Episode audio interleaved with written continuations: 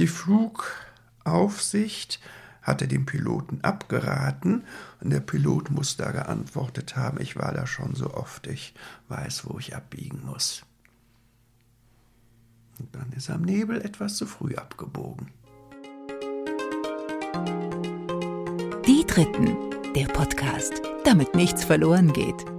Hallo und herzlich willkommen. Mein Name ist Sabrina Andorfer und in diesem Podcast spreche ich mit Menschen ab 70 über ihr Leben. Ich möchte wissen, wie ihre Kindheit war, was sie ihr Leben lang angetrieben hat, welche schönen oder traurigen Momente es gab, wie sie sich aus schlechten Phasen wieder rausgekämpft haben. Mich interessiert, welche Träume und Wünsche sie haben oder auch Ängste. Ich möchte, dass diese Menschen ihre Lebenserfahrung mit euch und mit mir teilen, damit wir für unser Leben etwas mitnehmen können und vor allem damit von diesen einzigartigen Geschichten nichts verloren angeht. Bevor es mit der neuen Folge losgeht, möchte ich euch noch kurz den Supporter vorstellen. Das ist heute die Allianz-Agentur Dusti und Zollmann mit dem neuen Optionstarif der Allianz Krankenversicherung. Wir alle kennen das ja, eine gesetzliche Krankenversicherung brauchen wir. Aber woher sollen wir dann wissen, ob wir später mal gesundheitlich gut abgesichert sind? Deswegen gibt es von der Allianz den neuen Optionstarif. Und dafür macht ihr jetzt eine Gesundheitsprüfung und könnt dann jederzeit völlig flexibel und viele Jahre später entscheiden, braucht ihr besondere Zusatzleistungen oder wollt ihr sogar in die private Krankenversicherung wechseln. Also eine Art All-Area-Ticket für eure Gesundheit ohne erneute Gesundheitsprüfung. Das Ganze ist günstiger, als ihr denkt. Und wenn ihr mögt, dann könnt ihr euch direkt über die Krankenversicherungsprofis der Allianz-Agentur Dusti und Zollmann aus München informieren. Die beraten nämlich bundesweit online über Skype, WhatsApp, Facebook, Xing oder LinkedIn oder übers Telefon. Ganz wie ihr wollt. Den Kontakt packe ich euch in die Shownotes. Vielen herzlichen Dank für den Support und nun zu meinem heutigen Gesprächspartner. Und das ist Herr Thomas Meyer-Eppler. Thomas ist im Juni 72 Jahre alt geworden. Er ist verheiratet, hat 4 Kinder und 4 Enkelkinder. Er lebt in der Nähe von Bonn, organisiert Zugreisen und ist wahnsinnig sportlich. Mit dem Mountainbike bereist er nämlich die Welt und ist sogar schon auf den Himalaya hochgeradelt. Herr Meyer-Eppler hat 2 sehr heftige Schicksalsschläge in seinem Leben einstecken müssen und mich sehr mit seiner Haltung beeindruckt, wie er damit umgegangen ist. Ich danke ihm sehr für sein Vertrauen und wünsche euch jetzt ganz viel Spaß. Hallo, Herr Thomas Meyer-Eppler. Hallo, Frau Andorfer. Schön, dass ich heute bei Ihnen zu Gast sein darf. Man muss dazu sagen, wir beide kennen uns nicht.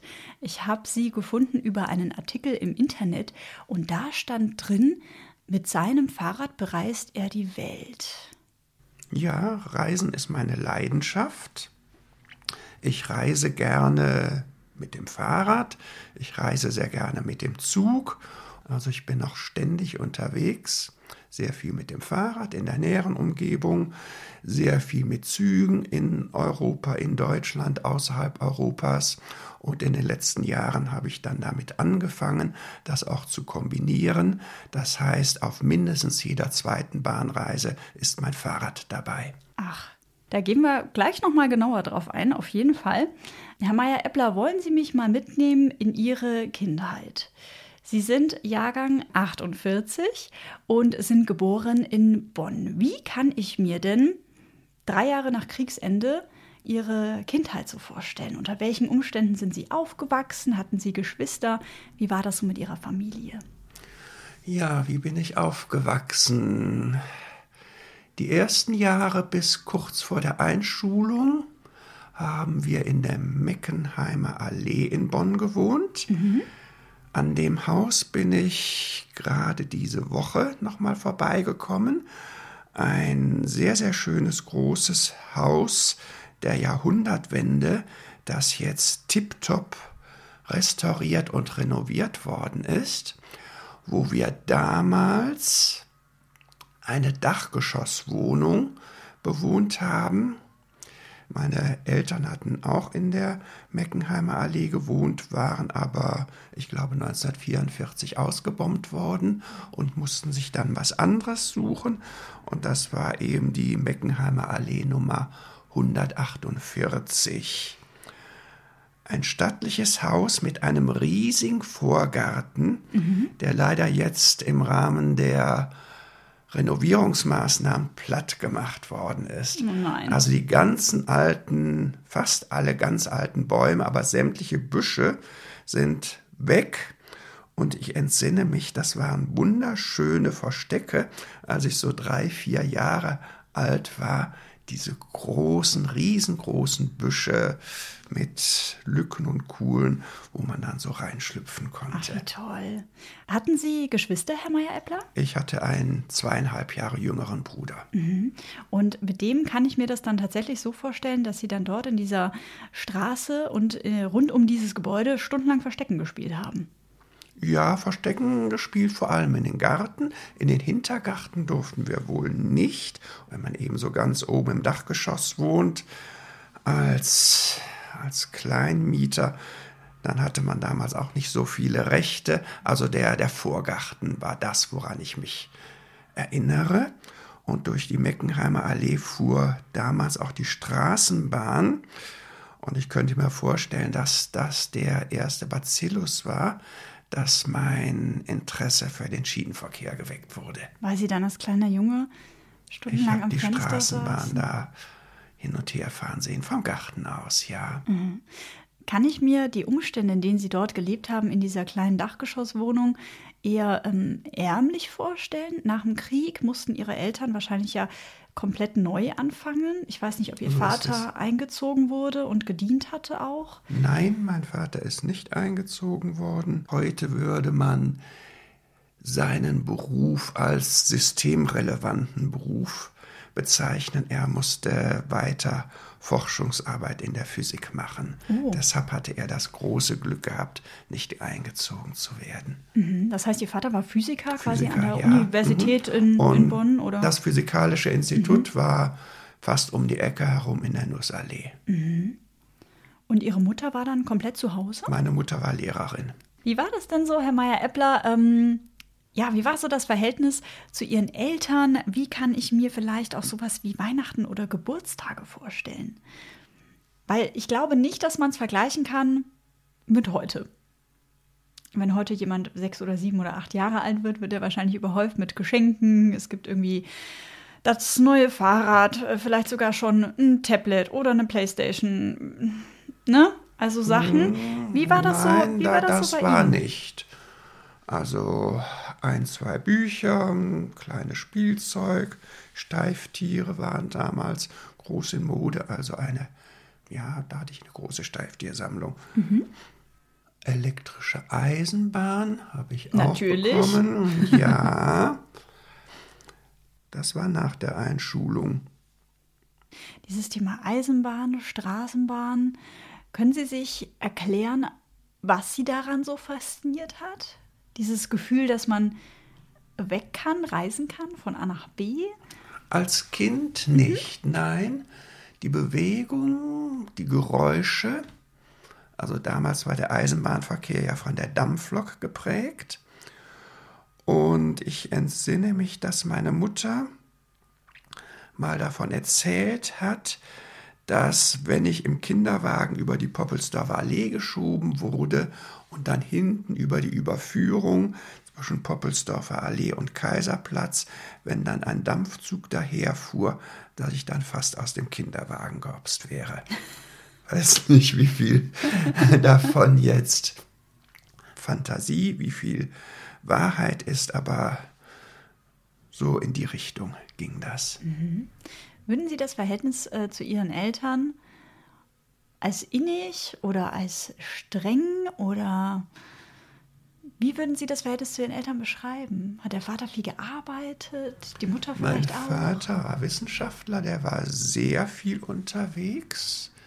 Der ist leider sehr früh gestorben, als ich 12 war. Nein. Den habe ich als sehr gütigen Vater in Erinnerung, der toll alles erklären konnte, der uns Kinder auch mitgenommen hat ins Institut, die elektroakustischen Geräte gezeigt und erklärt hat, sodass ich sehr früh dann auch mit der damals modernsten Technik in Berührung gekommen bin. Mhm.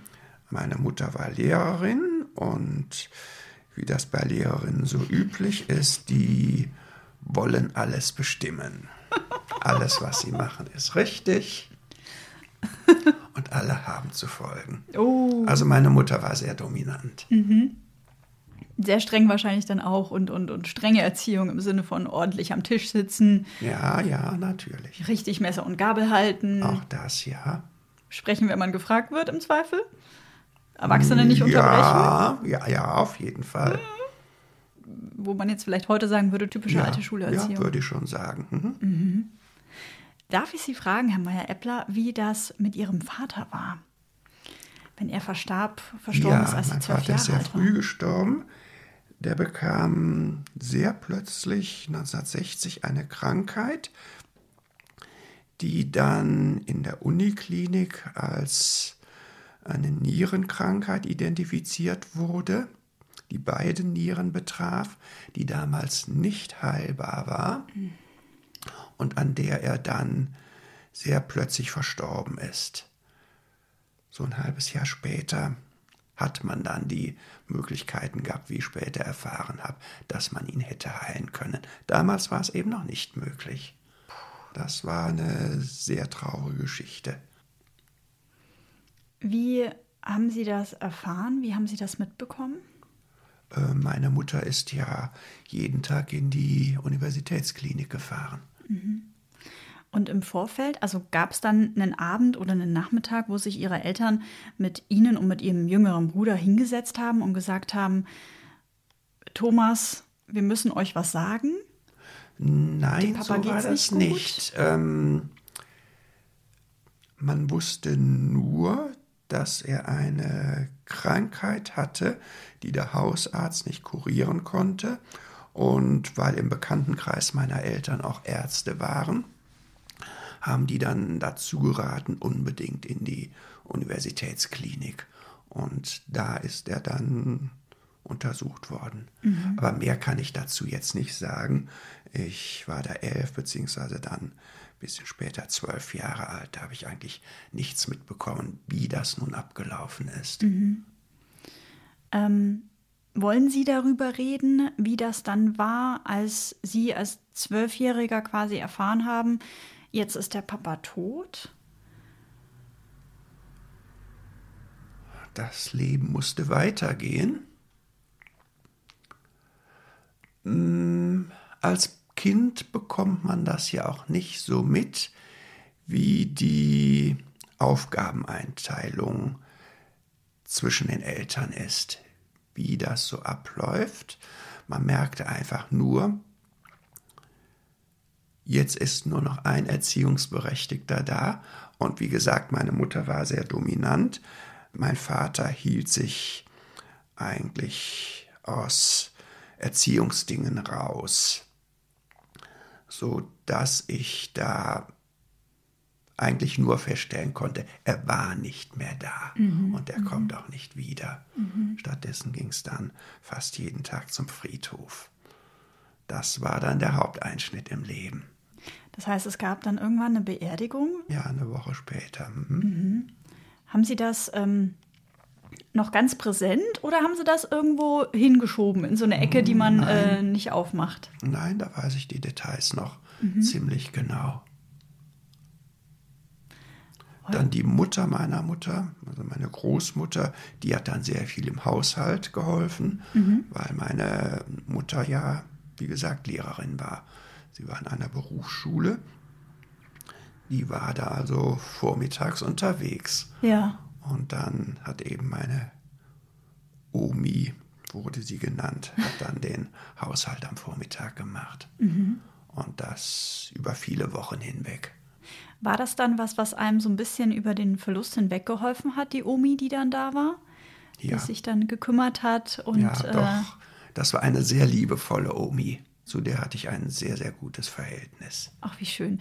Ist das dann so, dass das mit Ihnen und Ihrem Bruder, dass Sie das beide quasi gleich verarbeitet haben? Haben Sie dann darüber gesprochen als so junge Geschwister, dass der Papa jetzt nicht mehr da ist? Oder wie war das? Nein, so? Nein. Das war eine unabänderliche Tatsache. Mhm. Und man muss jetzt das Beste aus dem Leben machen. Mhm.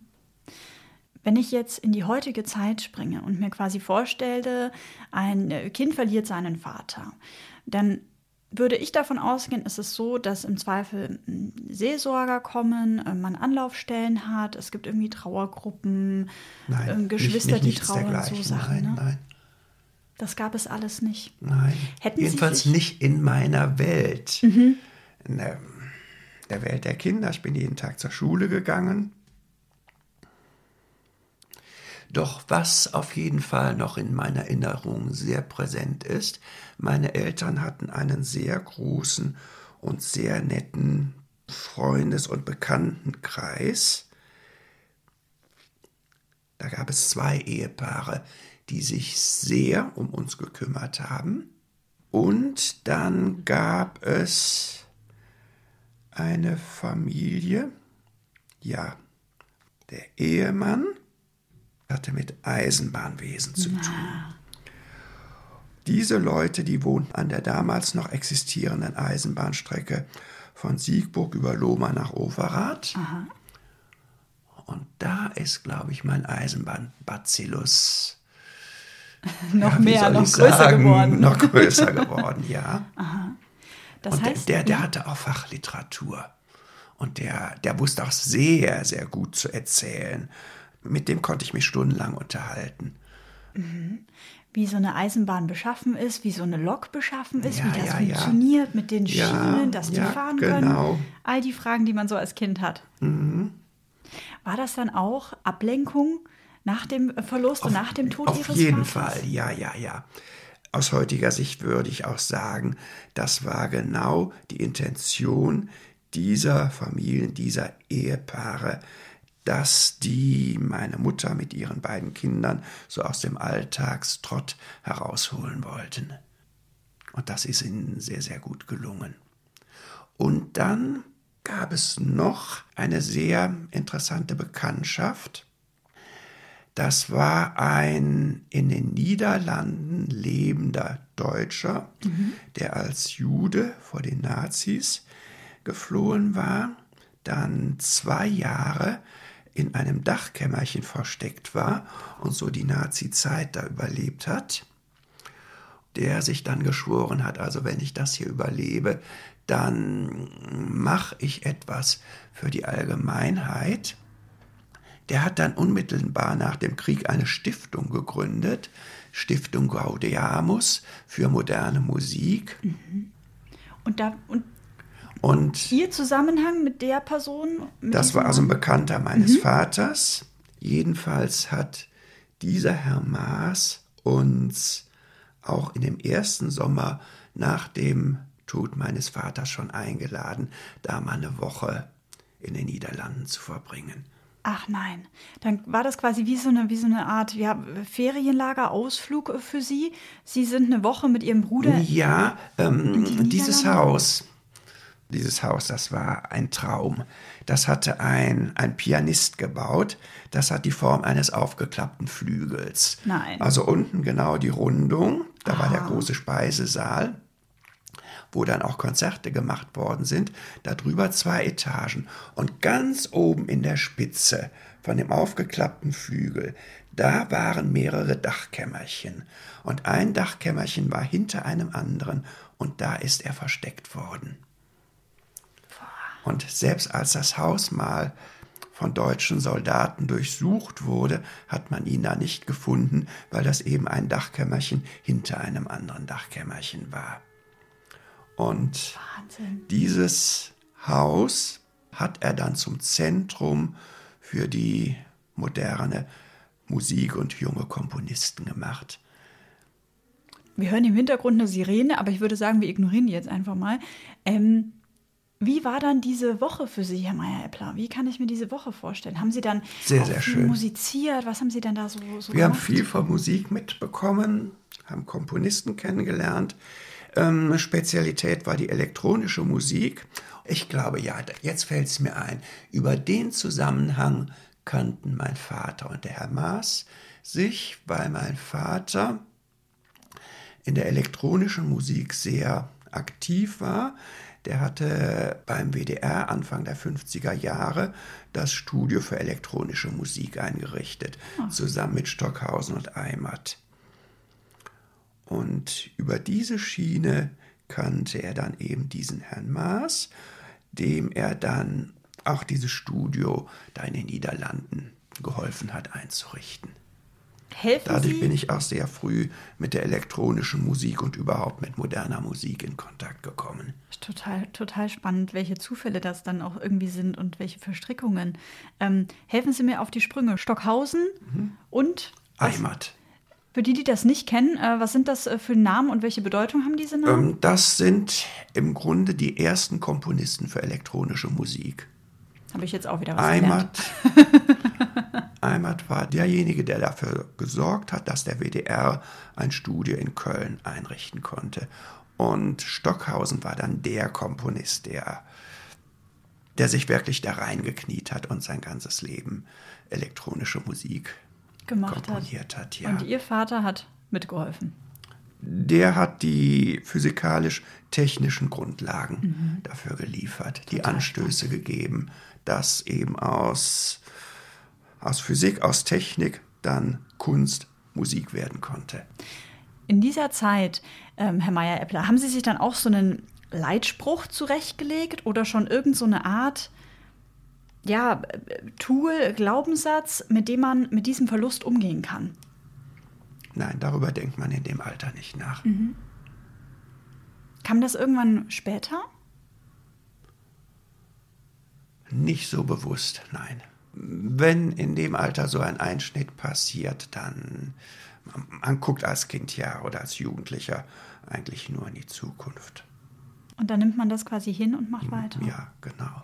Dass man dann nicht in so eine, wenn einem als Erwachsener vielleicht sowas passieren würde, egal ob jetzt Elternteil, anders, ne, oder ein anderer Freund, Geschwister, wie auch immer. Ich glaube, das wäre... Das ist ganz anders, ja. Mhm.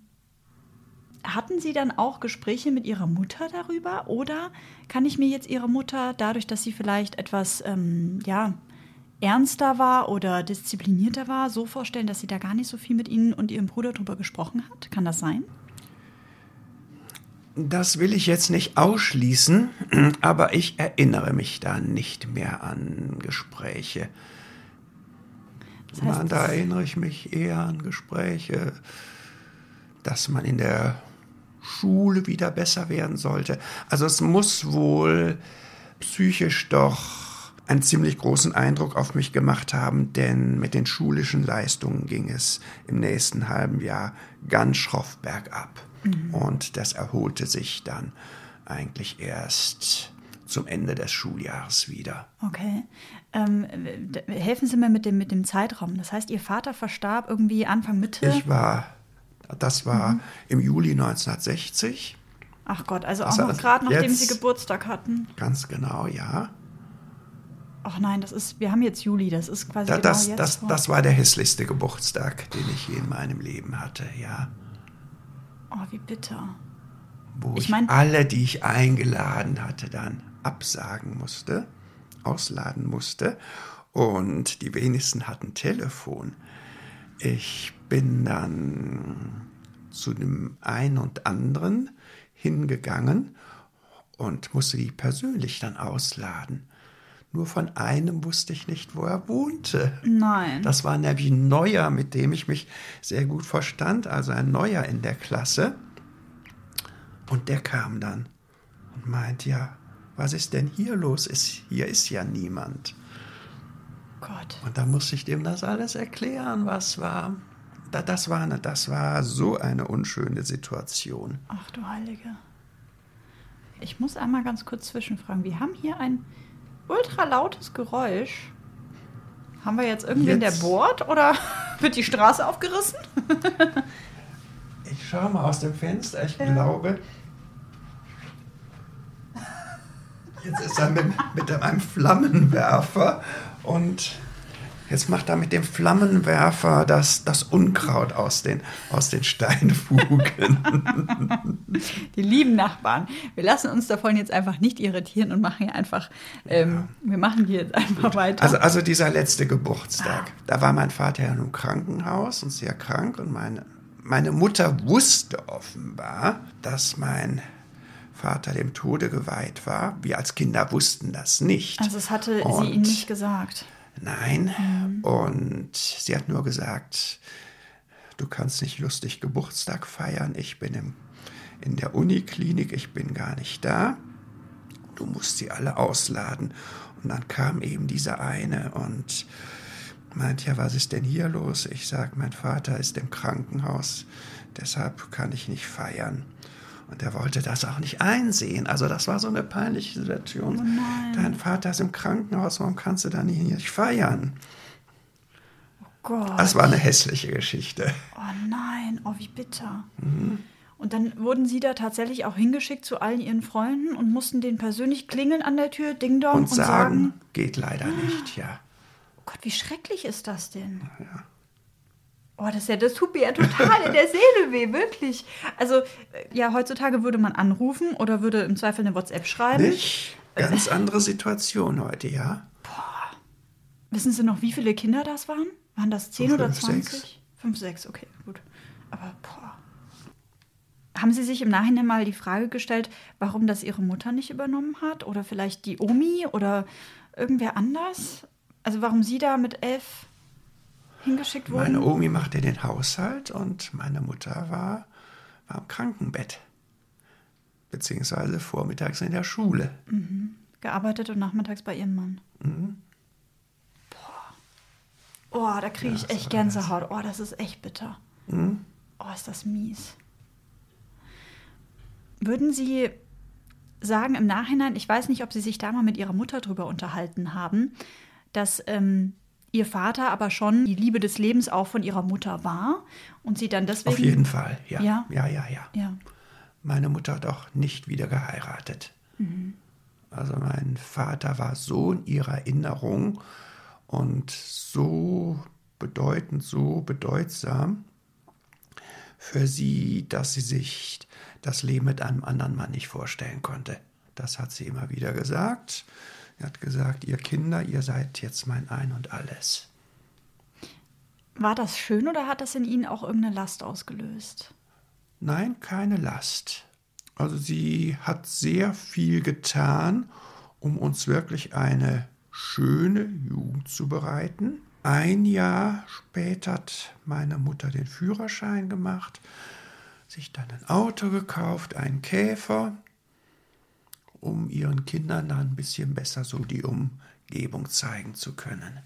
Also hat auch ihre Frau dann gestanden und gesagt, nee, ich mache jetzt einen Führerschein und biete meinen Kindern was. Ja, genau so war es. Und noch ein Jahr später hat sie ein Ferienhäuschen in der Eifel gekauft. Oh. Wahrscheinlich dann auch finanziert, auch wahrscheinlich mit der Witwenrente, die man bekommen hat, die wahrscheinlich jetzt auch nicht so schlecht war, weil ihr Vater ja... Genau, dadurch konnte sie es leisten, ja. Mhm. Toll. Ja, meine Mutter war auch sehr, sehr energisch sich selber gegenüber. Sie war an der Berufsschule nur als Angestellte. Sie hat dann nochmal ein Studium angefangen, ein Grundschullehrerstudium, um Beamtin zu werden. Und das ist ihr dann auch gelungen. Sie hat, glaube ich, noch 3 Jahre studiert. Und das alles nebenzu? Das alles nebenher, wobei ihre Kinder ihr dann auch geholfen haben. Also ich konnte sehr gut zeichnen. Sie musste auch eine Abschlussarbeit schreiben. Und da ging es irgendwie über Nähmaschinen. Und dann musste ich so technische Details von Nähmaschinen zeichnen. Da war ich dann ja inzwischen 16 oder 17. Ja. Und all das, was sie in ihrer Arbeit beschrieben hat, das habe ich dann mit Zeichnungen dann illustriert. Zeichnungen, die eigentlich ihre Mutter hätte machen sollen? Eigentlich, ja. Vielleicht wäre die Arbeit auch ohne Zeichnung angenommen worden. Aber eine Arbeit, die illustriert ist, die macht immer einen besseren Eindruck als eine Arbeit, die rein textlich ist. Das heißt, um zurückzukommen, weil wir gerade noch waren bei dem Thema schulische Leistungen in dem halben Jahr. Das heißt also, Sie haben im Juni Geburtstag. Im Juli 1960 ist dann Ihr Vater verstorben, waren dann schon Sommerferien und fing das neue Schuljahr an und da war dann quasi nichts mit Positiven. Damals war der Schulwechsel noch Ostern. Ah, damals war das Ostern. Wir waren mitten im ersten Halbjahr. Das erste Halbjahr ging ja bis zu den Herbstferien. Ah, okay, das wusste ich nicht. Ja. Also das erste Halbjahr, das hat ein schrecklich schlechtes Zeugnis gebracht. Das zweite Halbjahr war dann besser. Können Sie sich dann erinnern, dass Sie dann ja als 12-jähriger Junge auf der Schulbank saßen und den Unterricht gar nicht wirklich mitbekommen haben, weil Sie psychisch, mental so angefasst waren von dem, was da passiert ist? Außenstehender könnte das mitbekommen. Mhm. Ich habe das nicht gemerkt. Mhm. Und dann gab es aber irgendwann so eine Wende, wo Sie dann auch wieder besser mit dem Leben klarkamen, mit dem Verlust klarkamen. Ja. Es bleibt bei mir auch nichts anderes übrig. Genau, so ist es. Mhm. Danke, dass Sie mir das so offen erzählen, Herr Meyer-Eppler. Kein Problem. Wie hat sich dann Ihre spätere Jugend weitergestaltet? Ihre Mutter hat sich ein Leben aufgebaut als Witwe mit ihren 2 Söhnen und hat das Beste versucht, daraus zu machen, so wie ich das jetzt im Nachhinein... Ja, und ihre Söhne auch sehr an sich gebunden. Ja. Ich habe auch bis zum Ende meines Studiums noch im Haus meiner Mutter gewohnt. Wie alt waren Sie da? Da war ich 26. Sehr, sehr, sehr lange. Wahrscheinlich auch sehr lange für die damalige Zeit. Ja, ich gehe davon aus, damals ist man sogar früher. Meine Mutter wollte ihre Kinder nicht weglassen. Das ging dann erst, als ich meine Frau dann kennengelernt habe.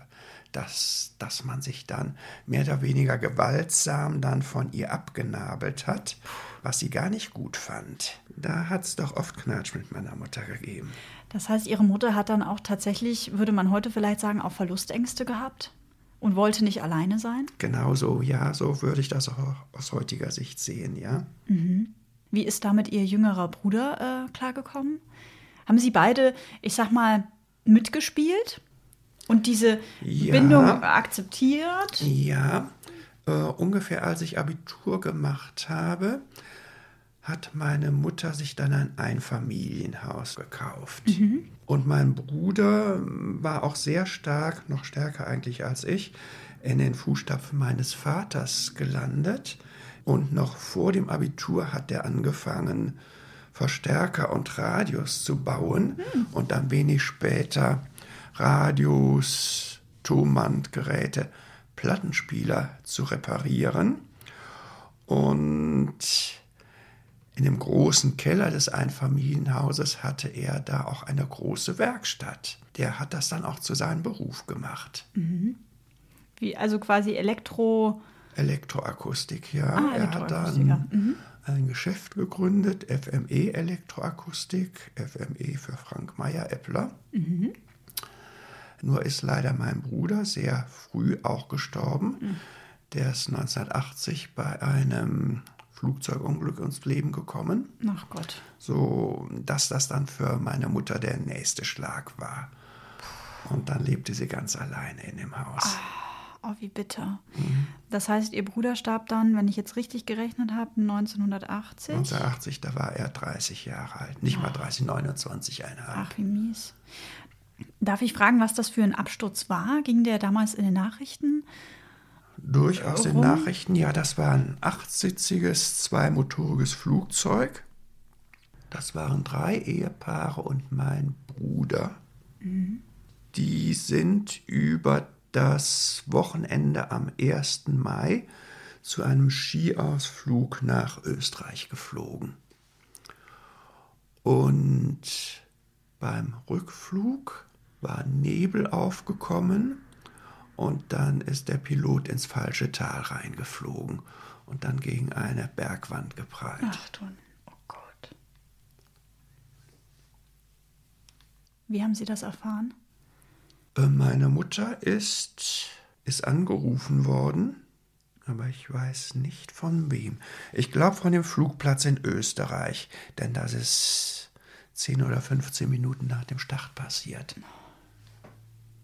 Das heißt, die hätten vielleicht gar nicht starten dürfen sollen? Die Flugaufsicht hatte dem Piloten abgeraten und der Pilot muss da geantwortet haben, ich war da schon so oft, ich weiß, wo ich abbiegen muss. Und dann ist am Nebel etwas zu früh abgebogen. Boah. Das muss dann ja nochmal anders und irgendwie vermutlich heftiger gewesen sein, als das vielleicht auch mit, also das kann man ja nicht vergleichen. Ne? Man kann es nicht vergleichen. Der Tod eines Vaters mit 12 und der Tod eines Bruders ist mit deutlich älter. Anders. Für meine Mutter war es ein ganz schwerer Schicksalsschlag, von dem sie sich auch nicht wieder so richtig erholt hat. Mhm. Boah, ist ja auch tragisch. Da verliert man so jung den geliebten Partner und Ehemann und Freund und Vater der Söhne. Und dann auch noch 20 Jahre später den zweiten Sohn. Und der erste war schon aus dem Haus ausgezogen. Wie sind Sie damit dann umgegangen? In diesem Jahr mit diesem Verlust? Das Leben musste weitergehen. Das ganze Geschäft musste abgewickelt werden. Ja. Das heißt, man hat wahrscheinlich erstmal gar keine Zeit zu trauern, sondern einfach verdammt viel zu tun. Ich war automatisch dann Notgeschäftsführer. Ich musste mich ums Geschäft kümmern, dass das weiterging. Mhm. Und er hatte 2 sehr, sehr gute Verkäufer und einen Werkstattmenschen inzwischen, die mich gefragt haben, ob ich nicht Geschäftsführer werden wollte. Aber das lag mir nicht. Mhm. Ich habe da alles so weit abgewickelt, so gut abgewickelt, wie ich das konnte. Hauptsache, das Geschäft läuft weiter. Und diese beiden sehr guten Verkäufer, die haben dann das Geschäft übernommen und tragen zu einer zweiten Blüte gebracht, ja. Und mindestens einer von den beiden ist heute noch in dem Geschäft. Ach, wie schön. Obwohl er auch jetzt so an die 70 sein müsste. Naja, habe ich ja schon meinen nächsten Gesprächspartner vielleicht. Ja, vielleicht. Oh, Wahnsinn. Ich weiß gar nicht so recht, was ich sagen soll, Herr Meyer-Eppler. Muss ich Ihnen ehrlich sagen. Oh, das ist halt schon gefühlt vom Schicksal einmal volle Lotte einen übergezogen. Ja, so kann man es sagen. Hat das in Ihnen was ausgelöst, auch in der Form, dass Sie dann gesagt haben, nee, komm, mein Leben muss weitergehen. Ich möchte ganz viel sehen von der Welt. Ich möchte leben. Oder gab es auch so diesen Moment, wo man sich dann denkt, toll, warum hat es jetzt meinen Bruder getroffen? Lieber hätte es doch vielleicht mich getroffen. Oder hatten Sie so Gedankenspiele auch? Nein, das ist mir zu irrational. Also dazu bin ich zu rational aufgestellt. Und ich hatte ja Familie, wir hatten damals auch schon ein Kind. Darum musste ich mich in erster Linie kümmern. Und ich hatte einen Beruf und das musste ja auch weitergehen. Mhm. Also gab es da für Sie, weil Sie dann auch wahrscheinlich ein rationaler Typ sind, sage ich jetzt mal, gar nicht... großartig diese Option, ich verkrieche mich jetzt und schlag die Decke über meinem Kopf zusammen. Nein, überhaupt nicht, nein. Wie gesagt, erstmal musste die Firma abgewickelt werden, dann das Ganze mit dem Erbe musste geregelt werden. Ja, ist ja viel zu tun. Da war sehr, sehr viel zu tun, ja. Allein durch das Personal, das mein Bruder da hatte, standen da ja auch, ja, wie soll man sagen, Menschenleben dahinter, um die man sich kümmern musste. Ja, und ja auch Existenzen, die sind ja auch abhängig. Um Existenzen ging es da, ja, klar. Mhm. Das Geschäft, das musste weitergehen. Es musste weiter verkauft werden, weiter repariert werden. Es mussten hier Einnahmen generiert werden. Das war ganz wichtig. War das dann auch eigentlich ganz gut, dass Ihr Bruder dieses Geschäft hatte? Also, dass man quasi... nach seinem Tod sozusagen, dass Sie dann auch gar nicht ins Nachdenken kommen konnten, sondern dass es was zu tun war? Das hat vielleicht was für sich, ja. Mhm. Und hatten Sie oder Ihre Mutter vielleicht dann auch irgendwann mal Gedanken, diesen Piloten im Nachhinein oder, ich meine, der ist ja auch verstorben, ne? Aber hatten Sie dann irgendwie so den Gedanken, man müsste, also quasi, hatten Sie dann so diesen Wunsch nach Gerechtigkeit auch oder nach... Nein, nach irgendeiner... da kann man ja nichts machen. Nein, ganz im Gegenteil. Das ist schon, wenn man dann nichts tun kann, finde ich, so im Nachhinein. Ne? Wenn man das nur so hinnehmen muss. Das finde ich gemein. So ist das Leben. Geht nicht alles gerecht zu. Sie hatten aber gerade schon erzählt, dass Sie schon verheiratet waren und schon den ersten Sohn, glaube ich, hatten. Ja. Hat Ihnen dann also auch Ihre kleine Familie Wie hieß denn Ihre Frau? Das wollen wir an der Stelle einmal erwähnen. Mit dem Irmgard. Irmgard. Hat Ihnen dann auch Irmgard und Ihr ältester, da noch kleiner Sohn auch viel Kraft gegeben in der Zeit? War das gut, dass die da waren? Auf jeden Fall, ja. Mhm. Haben Sie und Ihre Frau dann auch viel darüber gesprochen? Oder ist das auch so, dass man sagt, ja, früher hat man ja im Zweifel dann nicht so viel drüber gesprochen. Es muss halt das Geschäft gemacht werden. Nein, wenn man eine junge Familie hat, dann steht zuerst mal diese Familie im Vordergrund. Mhm. Man muss sich auch um das Kind kümmern. Wie alt war Ihr Sohn? Der war da 4. Mhm. Na gut, der möchte natürlich, wenn der Papa nach Hause kommt, von der Arbeit oder von seinem Geschäft. Der möchte was von ihm haben, ja. Mhm. Mhm. Wie haben denn Sie und Ihre Frau sich kennengelernt? Sie haben durchblicken lassen, dass es wahrscheinlich etwas später erst passiert ist. Also nicht jetzt schon so mit 15, 16. Wir haben uns bei einer Eisenbahnfahrt kennengelernt. Ich habe ja schon von dem Herrn Maas erzählt, der diese Stiftung da in den Niederlanden gegründet hat, elektronische Musik. Und auf der Bahnfahrt war dann eben meine zukünftige Frau dabei. Wir haben zufällig nebeneinander gesessen. Ach, wie schön. Und wie war der erste Moment, als sie sich neben Sie gesetzt hat? Wir haben ganz unverbindlich geplaudert. Mhm. Und dann? Ja, und dann habe ich erzählt, was mein Bruder so machte, dass er auch so ein bisschen in die Richtung forschte. Und dann ist sie mal zu uns nach Hause gekommen, um sich das anzugucken, was mein Bruder so machte. Mhm.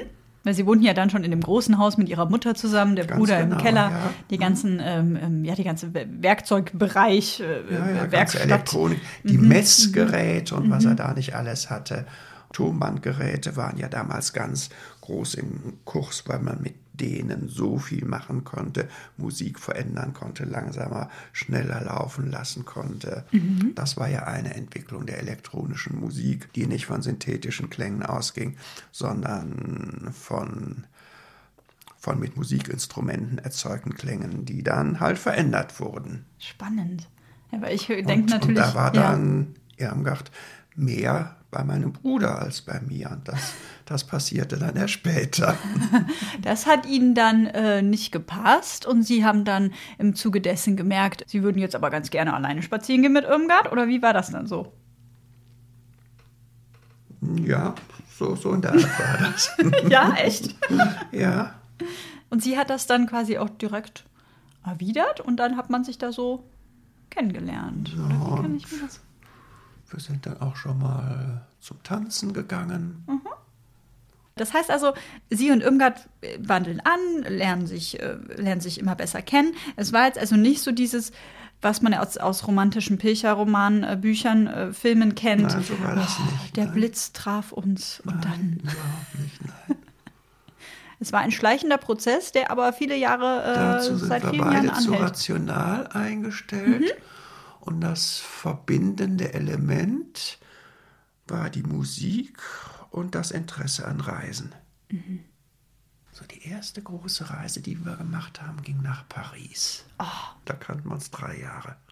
Offiziell hatten wir 2 Einzelzimmer gebucht, wie das damals so üblich war. Ja. Man durfte ja teilweise nicht als unverheiratetes Männlein und Weiblein gespann, durfte man nicht zusammen, glaube ich, ins Hotel. Da war es schon, nein... In Frankreich interessierte das ohnehin in den 60er Jahren schon niemand mehr. Das wäre dann eher irgendwie in Deutschland auf dem Dorf gewesen, oder? In Deutschland, nein. Also nach 1970 war auch das vorbei. Stimmt, ich habe es verdrängt, die wilden 68er waren ja auch noch mal zwischendurch. Genau. Aber okay, also Sie hatten offiziell 2 Einzelzimmer gebucht und inoffiziell dann aber quasi nicht. So ist es. War das denn? 2 Zimmer, Schlafzimmer und Badezimmer. Ist auch praktisch. Ist es denn so, dass diese Reise nach Paris bewusst gewählt wurde? Weil natürlich sagt man ja, Paris romantisch, die Stadt der Liebe. Wussten Sie da schon? Nein, ich bin kein Romantiker, nein. Nein? Meine Frau ist es auch nicht.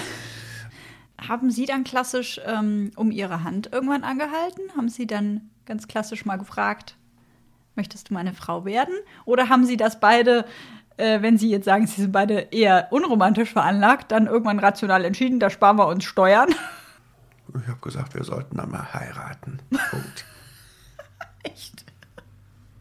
Oh, Herr Meyer-Eppler, jetzt zerstören Sie doch nicht alle meine Träume, die ich hier so als junge Frau... Ich bin kein Romantiker. Nein, ich habe auch, glaube ich, zuerst gefragt, sollen wir uns da nicht mal verloben? Mhm. So war es. Also das heißt, Sie finden mit Ihrer Frau tatsächlich das Glück, bekommen 4 gesunde Kinder, freuen sich über eine große Familie. Wie kam dann die Entwicklung mit dem Mountainbike, mit dem Fahrrad? Das ist natürlich das. Das war eine ganz lustige Sache, die nicht vorhersehbar war. Ich hatte eine Eisenbahnreise nach und durch Korsika organisiert. Und auf dem Rückweg kam ich mit einer Frau ins Gespräch, die Mountainbikerin war. Ich habe gesagt, Korsika ist eine herrliche Insel. Mhm. Und durch was für Landschaften die Eisenbahn da fährt. Sie hat gesagt, Korsika ist so ein schreckliches Land, so eine schreckliche Insel. Jeden Tag hatte ich 3 Platte. Also sie hat geflucht jedenfalls, und sie haben sich gefreut. Ja, jedenfalls kamen wir so aufs Radfahren ins Gespräch und irgendwie meinte sie dann, also als wir uns verabschiedeten, wenn ich mal irgendwelche Fragen zum Radfahren hätte, könnte ich die gerne mal anrufen. Mhm. 4 Wochen später ging mein Trekkingrad, das ich da hatte, kaputt. Da habe ich sie angerufen. Und da hat sie mir die Ohren voll gelabert. Von Sachen, von denen ich vorher noch nie was gehört hatte. Ich war ein ganz braver Alltagsradler, mit einem ganz normalen Trekkingrad, mit ganz normalen Bremsen. Nun hat sie mir davor geschwärmt, was es alles an Schaltungen gibt, was für Bremssysteme und Pipapo und wie man sich die Natur, wie man die Landschaft sich so erschließen könnte. Huch, habe ich mir gedacht, das klingt aber interessant. Dann bin ich also am nächsten Tag dann voll des Wissens über Schaltung, über Bremsen, über Pedaltypen und so weiter ins Geschäft gegangen. Und direkt hinter der ersten Ecke kommen wir durch die Abteilung mit den Mountainbikes. Aber was kostet denn hier dieses da? Ja, sagt er, das kostet 650 €. Ich sage, das hat nur vorne die Federung, hinten keine. Ja, das ist ja ein Hardtail. Und hat das Scheibenbremsen? Ja, das sehen Sie doch. Und was für eine Schaltung hat das? Ja, 3x9 Gänge. Mhm. Das kostet 650 €. Mhm. Ja, sage ich, schön, gut. Ach, geben Sie mir einfach mal einen Prospekt mit. Bin wieder gegangen. Mhm. Hab wieder diese Mountainbikerin angerufen. Hab gefragt, also da gibt es so ein Hardtail, das kostet 650 €. Ja, meint sie, kaufen sich das. Wenn sie 150 drauflegen, gibt es das vielleicht auch als Fully, also mit Federung vorn und hinten. Gut, bin am nächsten Tag wieder in den Laden. Gefragt, haben Sie das Hardtail da auch als Fully? Ja, das steht da. Dann nehme ich das mit. Wollen Sie nicht erst eine Probefahrt machen? Ach ja, sage ich es besser. Ich mache mal erst eine Probefahrt. Ich hatte keine Ahnung, wie man diese Schaltung bedient. Ich hatte doch nur ein Hebelchen, das war irgendwie ganz anders als Hebelchen, was man nach vorne und Hebelchen nach hinten. Also, gut, ich habe mich draufgesetzt, bin losgefahren, geguckt, wie geht das denn mit Schaltung? Vorne schalten, hinten schalten. Ja, nachdem ich 3-mal um den Block gefahren bin, hatte ich es raus. Gehe in den Laden, so, ich nehme es mit. Was muss ich dafür bezahlen? Waren es tatsächlich dann nur die 150 € mehr oder war es noch deutlich teurer? Ja, ich habe noch ein bisschen runtergehandelt. Ja, sehr gut. Das heißt, Sie hatten von Mountainbikes keine Ahnung. Keine Ahnung. Haben es nicht, aber... plötzlich eins. Und das habe ich heute noch. Das haben Sie heute noch? Das ist das Verblüffende. Ich habe direkt aufs Richtige... Das war jetzt vor gut 10,5 Jahren. Ich habe aufs richtige Fabrikat gesetzt. Das heißt, das mit dem Fahrrad kam auch erst, als Sie schon Ü60 waren? Ja. Also das mit dem Mountainbike? Ja. Ach, wie krass. Bei 61, ja. Ach, wie das ist mit der Floh ins Ohr gesetzt worden. Ja. Und das Fahrrad haben Sie heute noch. Und das ist heute das noch fahrbar heute noch. Oder ist das heute so eine Art Flohmarktstück, was... Nein, einwandfrei fahrbar. Es hat über 30.000 Kilometer. Ist immer noch ein robustes Stück. Also Wenn hier jemand zu Besuch ist, kriegt er das geliehen. Boah, 30.000 Kilometer. Das heißt, man kann sich in Ansätzen vorstellen, wie viel sie dann auf so einem Mountainbike, auf diesem Mountainbike unterwegs waren. Ja, ein halbes Jahr später das zweite Mountainbike. Unterwegs sind. Warum dann ein zweites, ein halbes Jahr später? Ja, ich habe mich weiter beraten lassen. Da wurde mir gesagt, also wenn du 1000 Euro investierst, dann wird die nächste Stufe 1 Kilogramm leichter. Damit sie dann quasi mit einem leichteren Mountainbike mit dem man die Berge hochfliegen konnte. Hochfliegen. Dann ist mir der Floh ins Ohr gesetzt worden, ich könnte doch mal Rennen mitfahren. Hier habe ich halt auch Rennen mitgefahren. So Mountainbike-Rennen, also über Trails und Waldwege. Ein Foto haben sie von mir auch schon bekommen, ja. Nein. Da sehen Sie, vorne ist ja meine Startnummer dran auf dem Bild, an dem Fahrrad. Und seit 4, 5 Jahren bin ich immer der Älteste bei den Rennen. Das wollte ich nämlich gerade fragen. Aber nicht der Langsamste. Das gibt Ihnen dann ein ganz gutes Gefühl, wenn Sie dann die jüngeren Kollegen dann besiegen? Ja, die lasse ich manchmal hinter mir. In meiner Altersklasse war ich 2015 der Erste. War ich der Schnellste. Der Schnellste Nordrhein-Westfalen. Ah, Wahnsinn. Wie viele Kilometer fahren Sie dann so im Jahr? Haben Sie da eine Zahl für mich? Das Spitzenjahr waren 18.000. Das war vor 3 Jahren. Boah.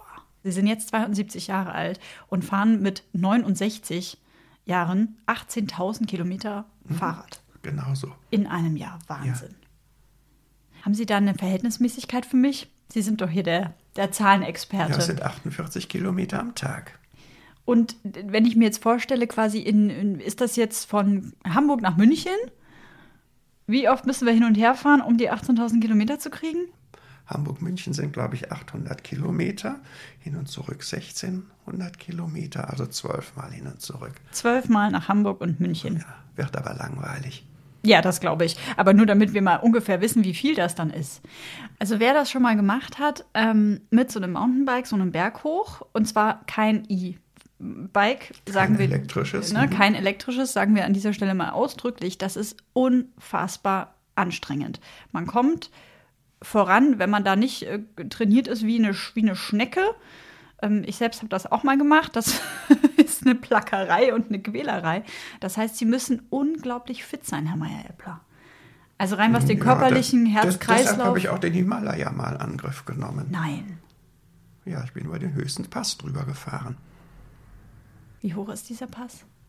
5.500. Das heißt, Sie sind... die Luft sehr dünn, ja. Okay, diese Geschichte müssten Sie mir einmal erzählen. Wie alt waren Sie und wann haben Sie diese Reise in Angriff genommen? Sie setzen sich wahrscheinlich in den Flieger, oder? Da war ich 64. Angeboten worden ist diese Reise von einer Mountainbike- oder Fahrradagentur. Das Ganze ist mit logistischem Aufwand verbunden, denn im Himalaya kann man nicht einkaufen. Da gibt es, wenn man mit dem Fahrrad unterwegs ist, nicht genügend Geschäfte. Außerdem gibt es keine Pensionen oder Hotels unterwegs, sondern man muss Zelte mitnehmen und man muss Proviant mitnehmen und einen Kocher und vor allem auch Trinkwasser. Beziehungsweise so viel Trinkwasser kann man gar nicht mitnehmen. Es gibt aber Tabletten, mit denen man Quellwasser hygienisch einwandfrei dann machen kann. Reinigen kann. Das heißt, im Zweifel haben sie eine leere Wasserflasche dabei, füllen sich das auf sozusagen, haben, wie die Fahrradflasche, Tablette rein und dann funktioniert das.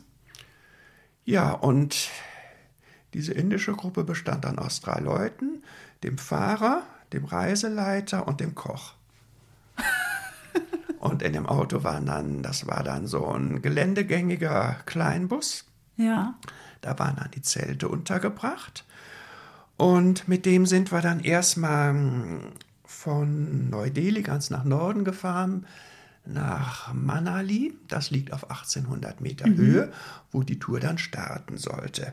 Man braucht diese Höhe dann erstmal zum Eingewöhnen. Da haben wir in einem Hotel gewohnt und sind 2 Nächte geblieben.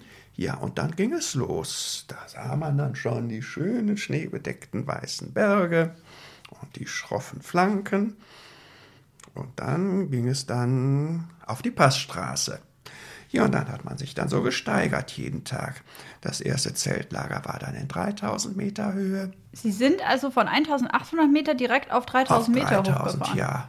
Boah. Dann am nächsten. Ja, Moment, aber das, damit ich das kapiere, das heißt also, die drei Begleiter sozusagen sind mit dem Jeep? Die sind mit dem Auto vorgefahren, ja. Und ihr beide seid dann quasi mit dem... Wir sind geradelt, ja. Wir sind unser Tempo gefahren. Mhm. Das heißt, so konnte man natürlich dann auch das Gepäck da lagern. Das heißt, das war jetzt kein, man war jetzt nicht voll bepackt und sonst hat einen Rucksack Ich kenne jemanden, oder unterwegs haben wir jemanden kennengelernt, der das ganz auf eigene Faust macht. Der war so bepackt mit Zelt und Kochgeschirr und mit all dem, was er so mitnehmen musste, der hat am Tag nur die halbe Kilometerleistung geschafft.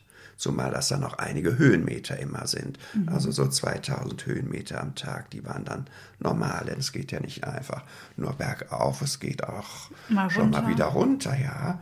Ganz gemeinsam sind dann so die Passstraßen, wo man oben steht, fast oben ist, und dann sieht man ja da hinten irgendwo ist das Ziel, und wenn man dann auf dem Zwischenpass angekommen ist, sieht man, ach, da geht es ja ganz steil runter, wieder 600 Meter runter, da ist das nächste Tal und dann wieder hoch.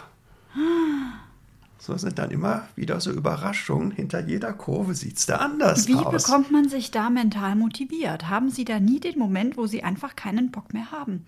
Ich habe das, wie gesagt, einmal gemacht. Man kommt sich vor wie die langsamste Schnecke auf der ganzen Welt, wenn man sich da Stück für Stück diesen steilen Hang mit diesem Fahrrad da hochquält. Ja, manchmal verzweifelt man etwas an seiner eigenen Langsamkeit. Aber man hat ja immer ein Ziel vor Augen, wo man am Abend sein will, und dann diese atemberaubende Landschaft, die man immer hat. So am Anfang, so unter 4000 Metern, fährt man manchmal durch Wälder. Die Wälder sehen immer anders aus. Es verändert sich auch je nach der Höhe, durch die man fährt, wie die Vegetation aussieht. Und dann kommen irgendwann mal die schroffen Felswände, und das sieht auch überall anders aus. Dann kommen Wasserfälle, aus 100 Meter Höhe kommt ein Wasserfall raus.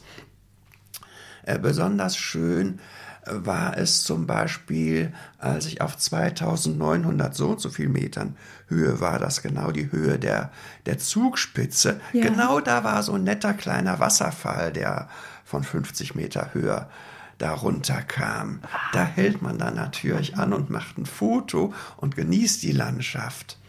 Und saugt das dann so alles auf, so diese Eindrücke. Ja. Oder auch nächster Halt. Ich habe dann immer auf den Höhenmesser auch geguckt, als wir auf der Spitze von Mont Blanc waren. Da habe ich dann natürlich auch einen Halt eingelegt. Mont Blanc ist jetzt, also 4000 so und so viel Meter. Also sie dann im Himalaya sozusagen auf derselben Höhe des Mont Blanc. Auf derselben Höhe, aber man sieht dann Berge, die noch weiter hochgehen.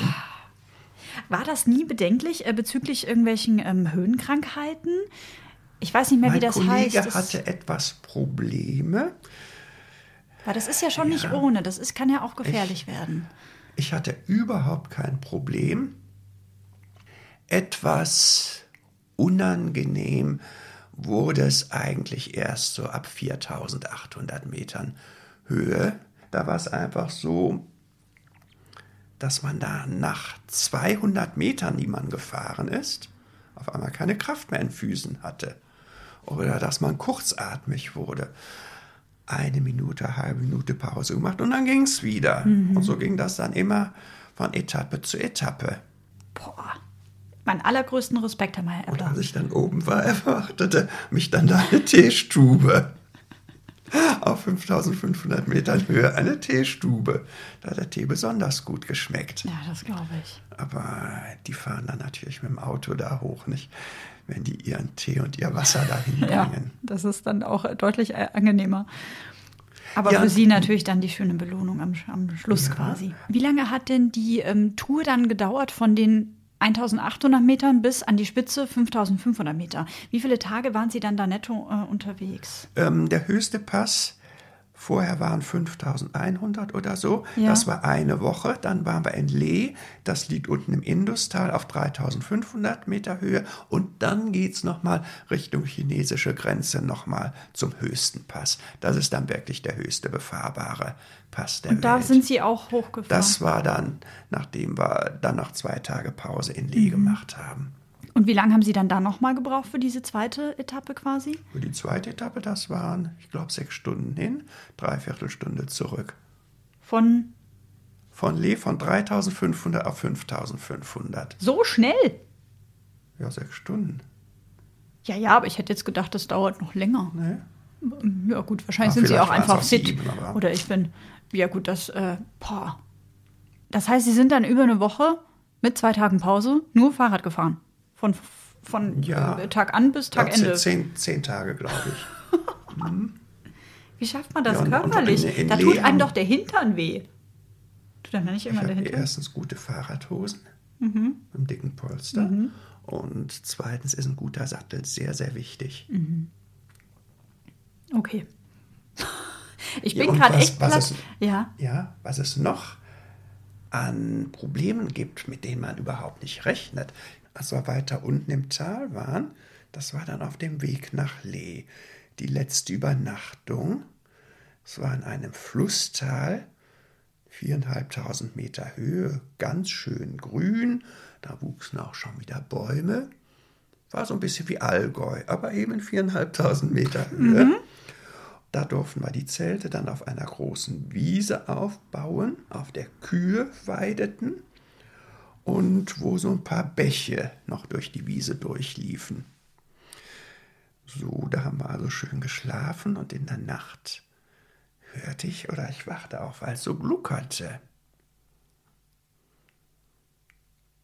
Und da merkte ich, dass ich Wasser im Zelt hatte. Ich hatte glücklicherweise mein Gepäck. Mein Gepäck hatte ich auf, ich weiß nicht mehr auf was, aber mein Gepäck hatte ich auf irgendwas draufgestellt. Jedenfalls ist das nicht nass geworden und ich schlief auch auf einer Luftmatratze. Ich glaube, ich hatte noch eine zweite Luftmatratze. Jedenfalls lief der Bach durchs Zelt. Ach du nein, das heißt, es hat vielleicht geregnet und nein, dann ist der... Nein, überhaupt nicht. Wie die kam Bäuerin, die sich da um die Kühe zu kümmern hat, die hatte so ein ganz raffiniertes System an Schleusen, mit denen man die Bäche umleiten kann. In der Gegend, wo es selten regnet, muss man für Bewässerung sorgen. Jedenfalls hatte die nicht dran gedacht, dass auf der Wiese, die zu bewässern war, dass da die Zelte standen. Und dann hatte die da die falsche Schleuse aufgemacht. Und dann hat die euch unter Wasser gesetzt. Hat uns unter Wasser gesetzt. Ach, du Heilige. Hat sich am nächsten Morgen furchtbar entschuldigt. Es war ihr schrecklich peinlich. Aber. Das heißt, dann habt ihr da irgendwie eure Zelte wieder abgebaut, mitten in der Nacht? Nein. Und, oder wie? Ich habe bis zum nächsten Morgen im Wasser geschlafen. Es war so viel Wasser, so 4-5 Zentimeter. Okay. Also es ging noch. Ich war im Trocknen und mein Gepäck glücklicherweise auch. Weil beides auf der Luftmatratze lag. Auf die Luftmatratze gelegt habe, ja. So, sonst wäre es wirklich blöd gewesen. Das wäre echt verrückt. Wahnsinn. Das heißt, die sind auf 5.500 Meter im Himalaya über eine Woche unterwegs. Und ich glaube, wenn man dann dieses Ziel erreicht, ist man ja wahrscheinlich auch wahnsinnig stolz auf das, was man da jetzt erreicht hat. Oder? Ist das vielleicht auch so ein bisschen das, was Sie dann an diesem Mountainbiken und im Zweifel auch an der Rennradfahrerei quasi dann so triggert? Dieses Gefühl, ich möchte quasi an mein Limit gehen und das im Zweifel erreicht hat, ja, dass man sich was vorgenommen hat und das erreicht hat. Das ist außerordentlich befriedigend. Ich muss noch eine Frage stellen, weil ich das auch auf einem Foto schon im Vorfeld gesehen habe. Sie waren auch auf Kuba mit dem Mountainbike, richtig? Dieses Jahr war ich im Februar, da war ich jetzt zum 4. Mal. Das war so eine herrliche Reise. Also Kuba ist ein Radlerparadies. Große, weite Ebenen, Flüsse, Strände, Berge. Sprechen Sie auch Spanisch? Ja, und das hilft mir sehr. Ja. Man kommt dann auch mit den Leuten ins Gespräch. Bei der letzten Reise vor 3 Jahren habe ich auch in einem Privatquartier übernachtet, was ja jetzt auch möglich ist. Und da war es sehr schön, nicht nur zu sehen, wie die Leute da so leben, sondern sich auch mit den Leuten darüber zu unterhalten, wie das Leben so abläuft. Und dann kommt man da sowohl im Norden zu den Stränden, wie auch im Süden zu den Stränden. Man kann dann eine schöne blaue Meer springen. Ja. Okay.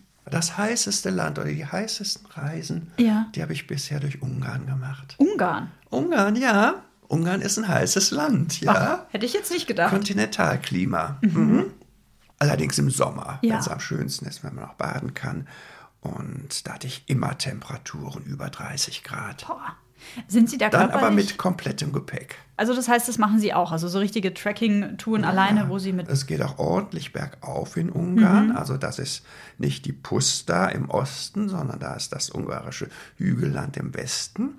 Da kommt man dann auch so auf 800 Höhenmeter, da mit einem schweren Rucksack auf dem Rücken, dann 30 bis 35 Grad. Da weiß man dann am Abend, was man getan hat. Wahnsinn. Sind Sie mal auf einer Ihrer Reisen, die Sie dann mit dem Fahrrad gemacht haben, auch körperlich tatsächlich so an Ihre Grenze gekommen, dass Sie dann am Ende einen Arzt konsultieren mussten, im Krankenhaus gelandet sind? Nein, Richtung? Nichts? Nein, nichts. Weil Sie dann, also... Man muss genügend Wasser immer dabei haben, das ist ganz wichtig. Das heißt, wie viel trinken Sie dann da, wie viel Liter? Man sagt ja, man soll zwischen 2,5 und 3 Liter am Tag trinken, wenn man jetzt normal arbeiten geht, seinen Job nachgeht. So. Ich brauche nicht so viel. Mhm. Also an den heißen Tagen waren es dann vielleicht 3,5 Liter. Normalerweise komme ich auf Sie brauchen Tour dann nur 3,5 Liter? Ja. Normalerweise komme ich auf einer Fahrradtour mit 1 Liter aus. Also Sie sind ja ein bisschen ein körperliches Wunder, oder, Herr Meyer-Eppler? Also ich sitze hier mit 31 Jahren und fühle mich gerade extremst unsportlich, wenn ich Ihnen da so gegenüber sitze. Wahnsinn. Ja.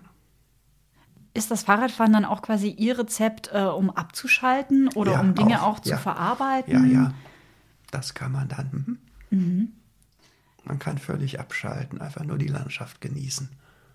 Und ist das dann auch so, dass Sie teilweise auf diesen Fahrradtouren für sich dann Probleme lösen oder Herausforderungen lösen, vor der man vielleicht gerade steht oder Umstände in der Familie, die gerade sind? Dass man so über solche Dinge nachdenkt, ja, das mache ich auch schon, klar. Mhm. Und danach kommen Sie wahrscheinlich mit einem befreiteren Gefühl wieder nach Hause zurück, sozusagen. Wenn man eine Lösung gefunden hat, ja.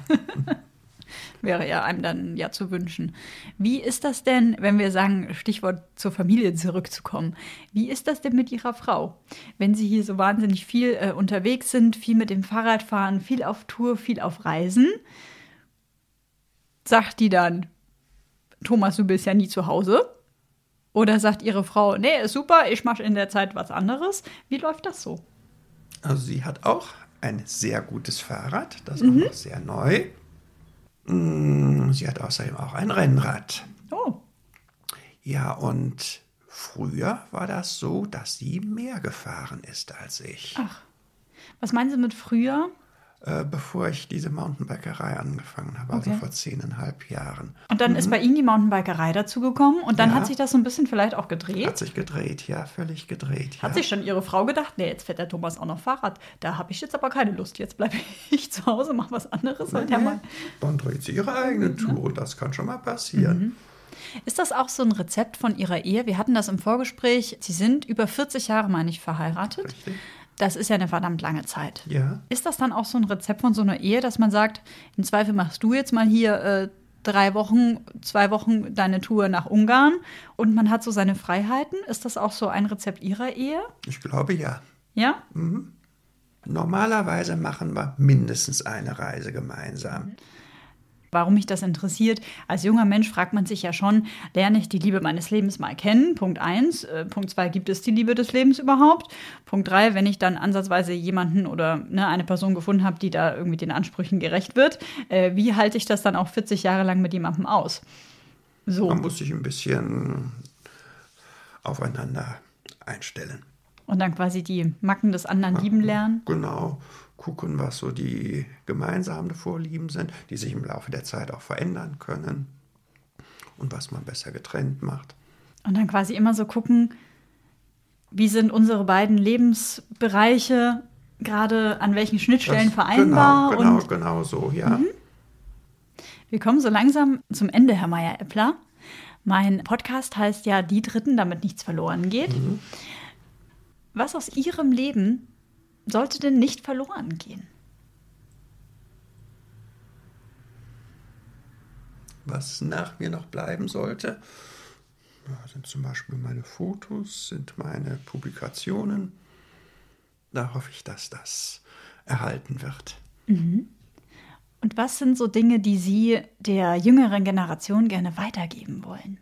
Erfahrungen, Glaubenssätze, die Sie im Laufe Ihres Lebens gesammelt haben, wo Sie sagen, Leute, wenn ihr euch an den Punkten vielleicht orientiert oder ab und zu mal daran zurückdenkt, dann kommt er ganz gut durchs Leben.